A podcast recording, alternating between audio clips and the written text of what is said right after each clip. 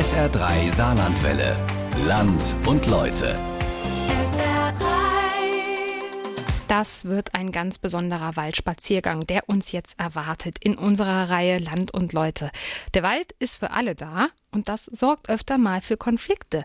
Die einen wollen Erholung, die anderen wilde Natur und wieder andere wollen diesen Wald auch bewirtschaften. Aber lassen sich diese Interessen eigentlich so einfach zusammenbringen oder schließen sie sich nicht viel eher gegenseitig aus? SR3-Reporter Emil Mura ist dieser Frage nachgegangen und das hören wir jetzt in seinem Radiofeature Waldwirtschaft im Saarland, der Saarforst im Spagat zwischen Ökonomie und Ökologie.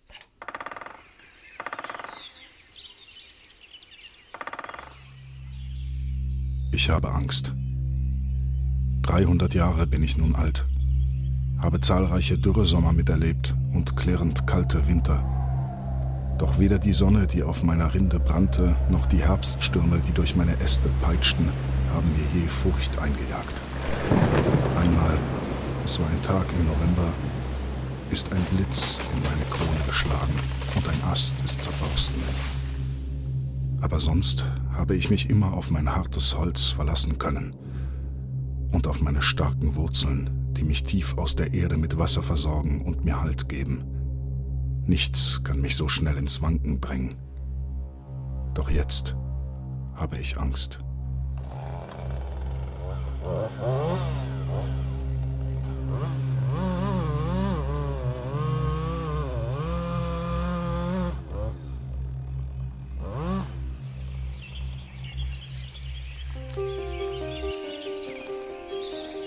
Rauschende Blätter und der Duft von frischen Tannennadeln.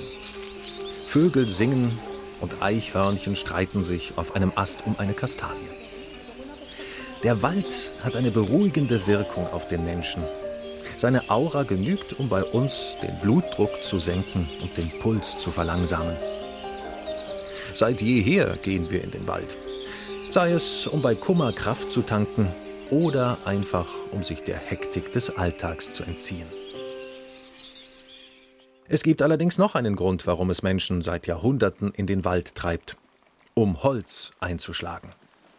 Dabei kommen sich Waldarbeiter und Spaziergänger manchmal in die Quere. So, also ab hier geht es jetzt nicht mehr weiter. Wenn mir jetzt keiner hilft, dann bleibe ich stecken. Dicke Luft im Mecherswald bei St. Wendel. Nicole Brill versucht mit einem Kinderwagen über einen Weg zu fahren. Vergeblich. Zu tief sind die Gräben, die eine Erntemaschine hier hinterlassen hat. Seit 1,5 Jahren streitet sich eine Bürgerinitiative mit der Stadt um ein kleines Waldstück am Ortsrand von Winterbach. Der Streit ist ausgebrochen, nachdem eine Firma im Auftrag der Stadt Holz eingeschlagen hat. Das, was uns ärgert, ist im Prinzip, dass man mit der Natur so umgeht, dass man die Natur so hinterlässt. Vorher war es ein wunderschöner Wald und was uns halt umtreibt, ist, dass die Holzwirtschaft nicht naturnah und schonend mit dem Wald umgeht. Der Mecherswald bei St. Wendel ist ein Paradebeispiel dafür, dass beim Thema Wald die Interessen verschiedener Gruppen kollidieren. Auf der einen Seite Bürger wie Nicole Brill, die den Wald jahrzehntelang zum Spazierengehen und zur Erholung genutzt hat. Und auf der anderen Seite die Stadt St. Wendel, die den Wald bewirtschaftet und in bestimmten Abständen Holz verkaufen will. Ohne eigene Stimme und direkt betroffen ist der Wald selbst. Mit seiner Flora und Fauna, für die Nicole Brill ebenfalls die Stimme erhebt. Hallo, morgen. Hallo Anne, grüß dich. Nicole Brill, die Initiatorin der Bürgerinitiative, hat heute alle Unterstützer zusammengetrommelt.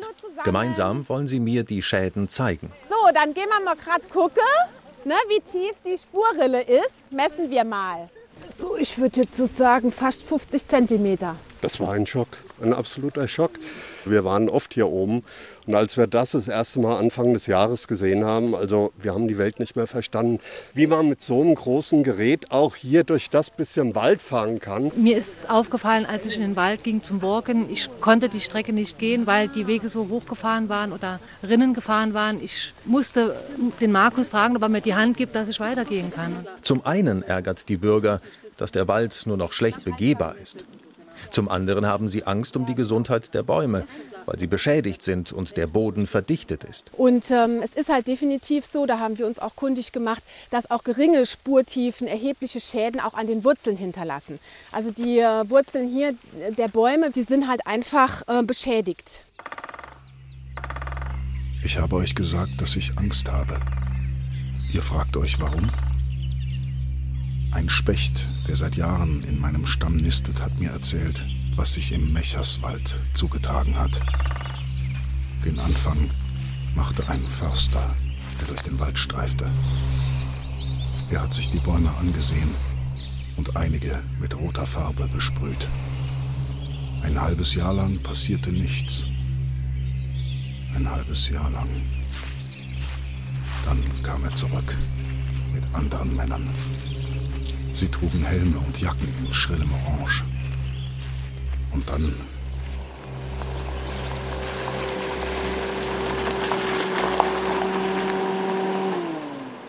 Vor Ort habe ich mich mit dem zuständigen Förster verabredet. Gemeinsam wollen wir uns den Weg und die beschädigten Bäume anschauen. Muss es nach einem Holzeinschlag so aussehen? Natürlich, unser Ziel kann es nicht sein, solche Gräben zu ziehen, aber an dieser Stelle war es halt aufgrund der Witterung nicht vermeidbar. Wir haben inzwischen nur noch nasse, warme Winter. Überall, wo man was nutzt, entstehen Nutzungsspuren und ich zähle das zu normalen Nutzungsspuren, die nicht vermeidbar waren. Förster Thomas Müller zeigt Verständnis für den Unmut der Bürger. Gleichzeitig stellt er aber klar, der Weg ist nie ein Spazierweg gewesen, sondern eine forstliche Rückegasse, die nur von Spaziergängern genutzt wurde. Die Stämme mit der Maschine über diese Rückegasse herauszuholen, sei die einzige Möglichkeit gewesen. Und die Schäden an den Bäumen, Kollateralschäden, die sich nicht vermeiden ließen. Alternative, wir hätten einen der Bäume wegmachen.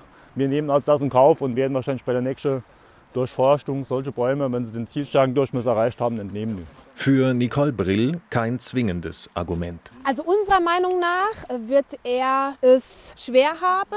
Vielleicht wird er auch hier noch die Rinde noch mal zusammengehen lassen, aber auf jeden Fall wird eine Narbe bleiben und der Baum wird auf dem Weltmarkt weniger wert sein, definitiv. Und das ist jetzt nicht der einzige Baum, da kommen noch mehr. Und wir fragen uns, welches wirtschaftlich denkende Unternehmen würde so handeln?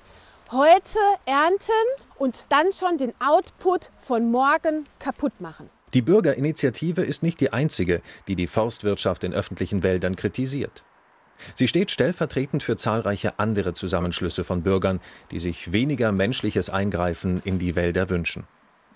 Diese Meinung vertritt auch Klaus Borger, stellvertretender Landesvorsitzender der Grünen im Saarland und ehemaliger Umweltstaatssekretär im 3. Kabinett Müller. Unsere Wälder, die gibt es seit ungefähr 3,5 Millionen Jahren, also lange, bevor es überhaupt Menschen gab. Und die sind hervorragend ohne uns zurechtgekommen. Und deswegen müssen wir einfach auch annehmen, dass die Natur es viel, viel besser kann als ein Förster.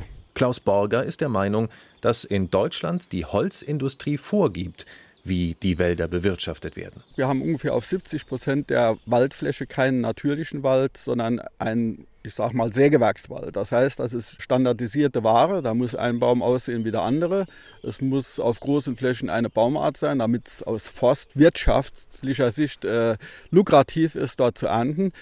Die dürfen wenig Äste haben und sie dürfen nicht dicker sein, wie das, was die aktuelle Sägewerkstechnik als Einlass eben definiert. Das sind in Deutschland rund 65 Zentimeter und hat nach Ansicht von Klaus Borger eine künstliche Verjüngung der Wälder zur Folge. Forstwirtschaft schlägt auf großen Flächen in Deutschland die Wälder jung, weil, wie gesagt, die Sägewerke bestimmen, wie dick ein Baum werden darf im Wald. Dabei seien gerade die alten Bäume besonders wertvolle Lebensräume für Vögel, Käfer und andere Insekten. Viele Privatwälder, beispielsweise im Landkreis Merzig, hätten da eine Vorbildfunktion. In ihnen könnten auch alte Bäume stehen bleiben.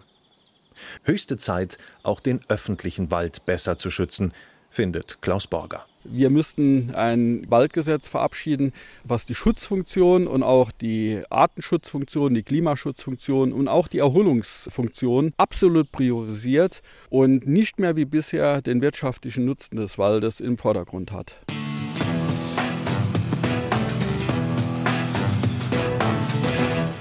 dass sogar Bäume soziale Netzwerke bilden, dass sie untereinander kommunizieren, das weiß die Wissenschaft schon seit längerem. Wir wissen es, seit ein Förster aus der Eifel ein Sachbuch darüber geschrieben hat. Der in Deutschland wohl bekannteste Kritiker staatlicher Forstbetriebe ist Peter Wohlleben.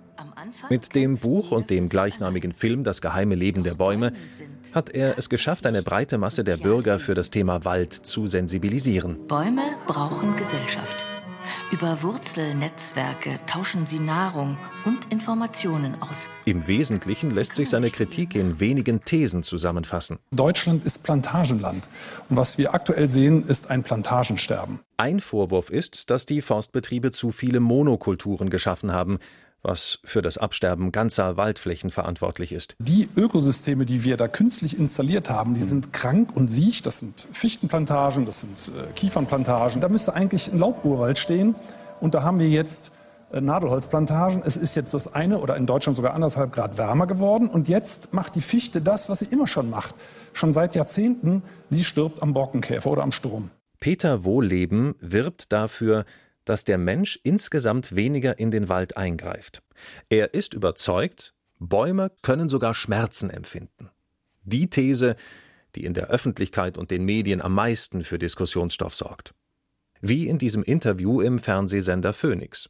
Aber wenn Sie sagen, die Bäume haben Gefühle, dann müssten wir ja auch ganz anders mit ihnen umgehen. Dann ist es ja so wie bei einem Tier, um das wir uns kümmern müssen oder das wir zumindest respektieren müssen.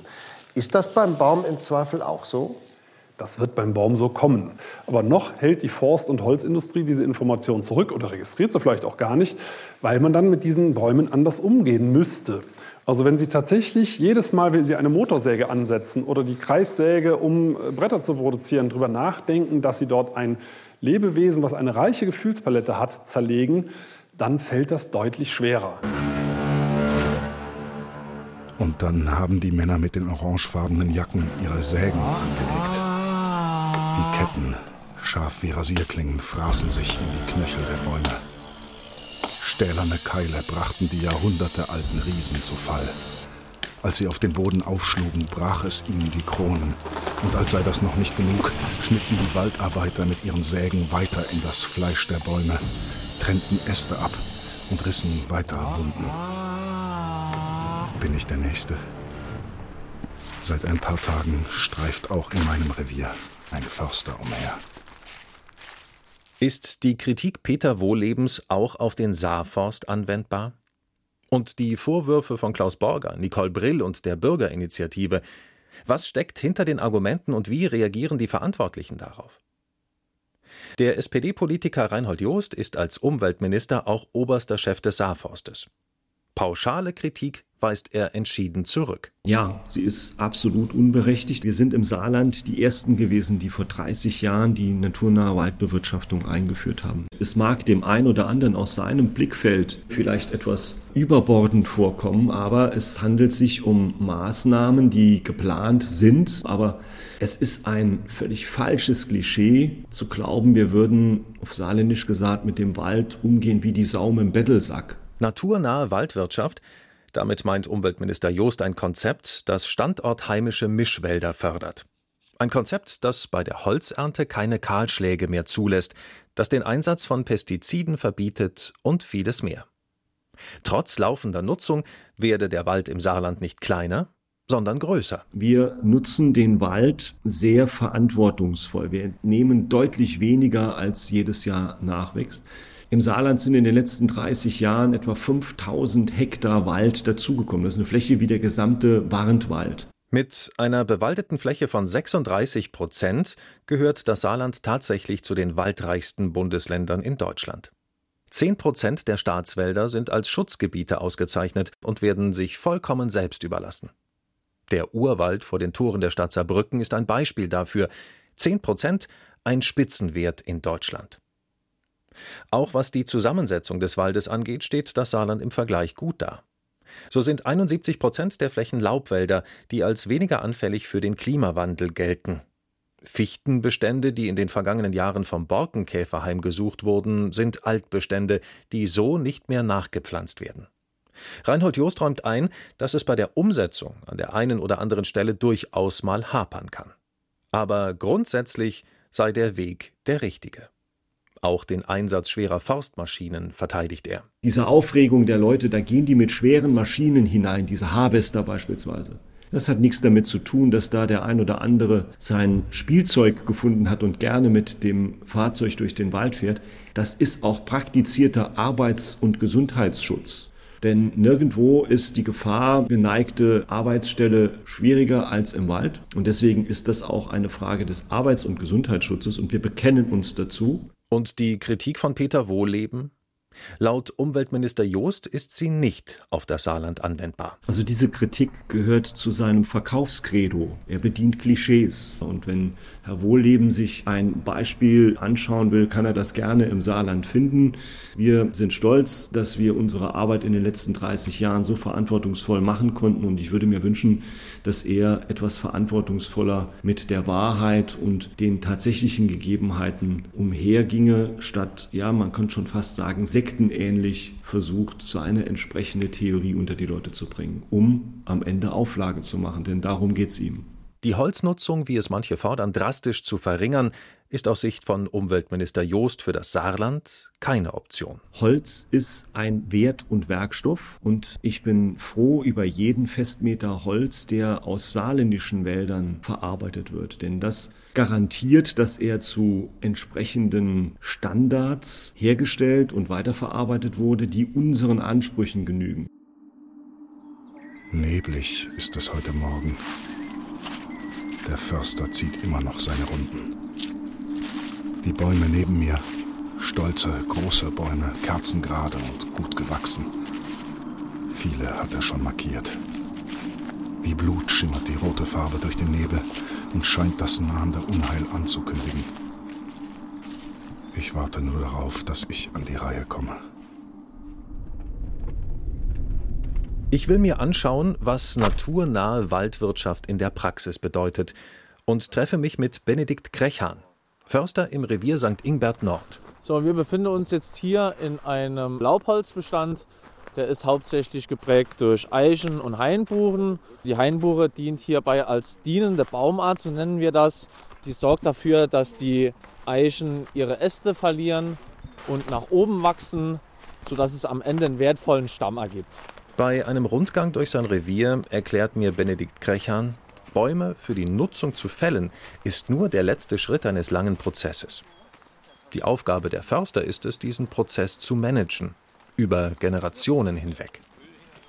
Ziel der naturnahen Waldwirtschaft ist, den Wald gesund zu halten und gleichzeitig wertvolles Nutzholz heranzuziehen. Wertvoll ist ein Stamm dann, wenn er gerade gewachsen ist und möglichst wenige Äste hat. Deswegen ist es in der ersten Wachstumsphase wichtig, dass die Bäume sehr dicht stehen. Wir haben ja hier jetzt wirklich, sagen wir mal, auf den 5 Quadratmetern hier schätzungsweise 300 bis 400 kleine Bäumchen stehen. Die Bäumchen kriegen jetzt alle Licht, wachsen aber alle nach oben, weil oben das meiste Licht ist. Und die Äste, die quasi tiefer liegen, die sterben automatisch ab, weil sie halt eben von den anderen Bäumen aus Konkurrenzdruck die Äste verlieren. Ein paar Meter weiter. Hier sind die Bäume schon älter, in etwa 40 Jahre alt. Die am schönsten gewachsenen Stämme markiert Benedikt Krechan mit 4 roten Punkten. Es sind die sogenannten Zukunftsbäume. Auf die soll besonders geachtet werden, zum einen bei der Holzernte, dass nicht ein Baum dran vorbeischraubt und dort eine Macke in den Baum macht.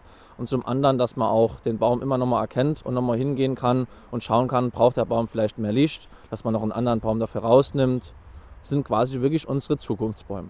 Mit den Jahren brauchen die Bäume immer mehr Platz, um ihre ganze Größe entfalten zu können. Deswegen werden ihre einstigen Wegbegleiter, die umliegenden Bäume, gefällt. Sie werden mit roten Strichen markiert. Nach 100 bis 200 Jahren, je nach Baumart, sind dann auch die ehemaligen Zukunftsbäume an der Reihe.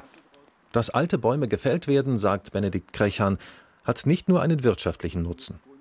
Durch die regelmäßige Durchforstung haben so auch junge Bäume eine Chance und können schon früh nachwachsen. Diese Buche hier wird jetzt gefällt, um auch dem Nachwuchs der Buche die Chance zu geben, auch mal so ein Baum zu werden. Wir sehen hier ringsherum von uns überall kleine Buchen, die ungefähr jetzt 1,50 Meter haben. Und diese Bäume brauchen jetzt einfach Licht, um auch nach oben zu wachsen. Und deswegen wird jetzt dieser dicke Baum entnommen. Es sind also schon junge Bäume nachgewachsen, bevor die alten gefällt werden.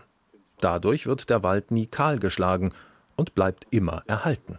Um den Waldboden zu schonen, durchziehen in bestimmten Abständen Rückegassen den Wald. Nur auf ihnen dürfen die Erntemaschinen fahren. Im Saarland gilt für sie ein Mindestabstand von 40 Metern. Im Vergleich zu anderen Bundesländern ist das fortschrittlich.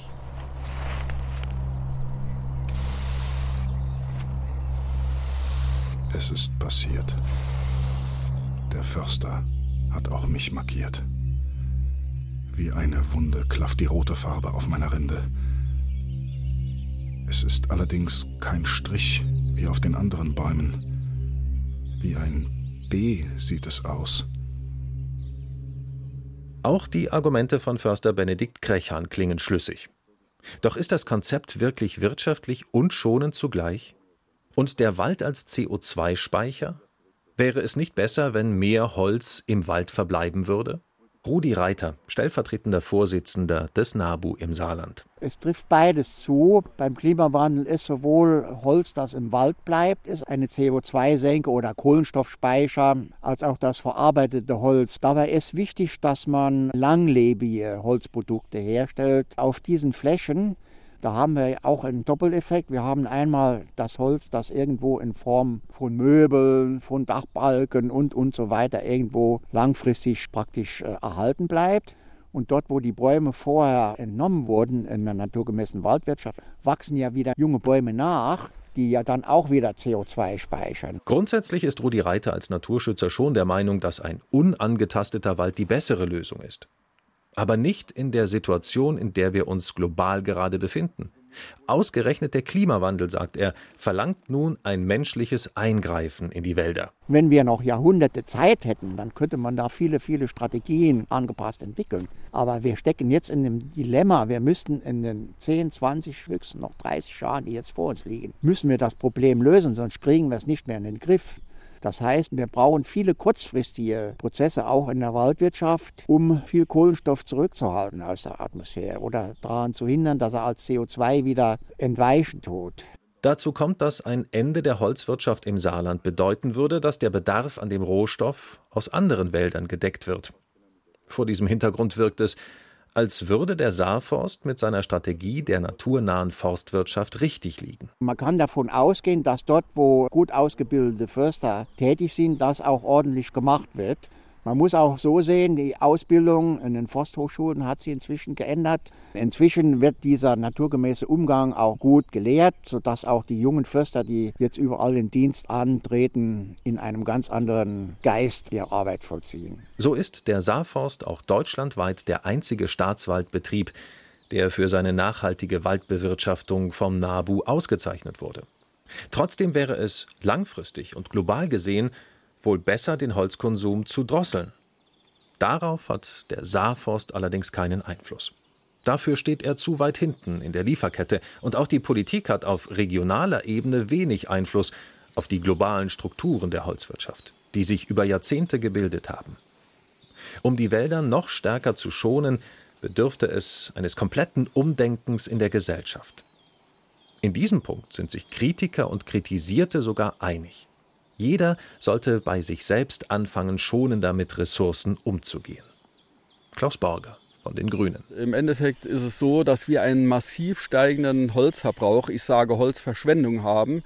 Und da ist jeder Einzelne von uns gefragt, nicht nur die Politik, sondern auch der Endverbraucher, der dann im täglichen Leben eben auch ganz aktiv dazu beitragen kann, ob er eine Ressource zu Müll macht. Das heißt, den Verbrauch an Holz, Papier, was eben den Ursprung im Baum hat, zum Abfallprodukt macht. Das heißt, jeder ist dort gefragt. Wie wird unser Wald in Zukunft aussehen? Wird es ihn in seiner jetzigen Form noch geben? Oder wird das Waldsterben zunehmen? War der Weg, den der Saarforst geht, der richtige?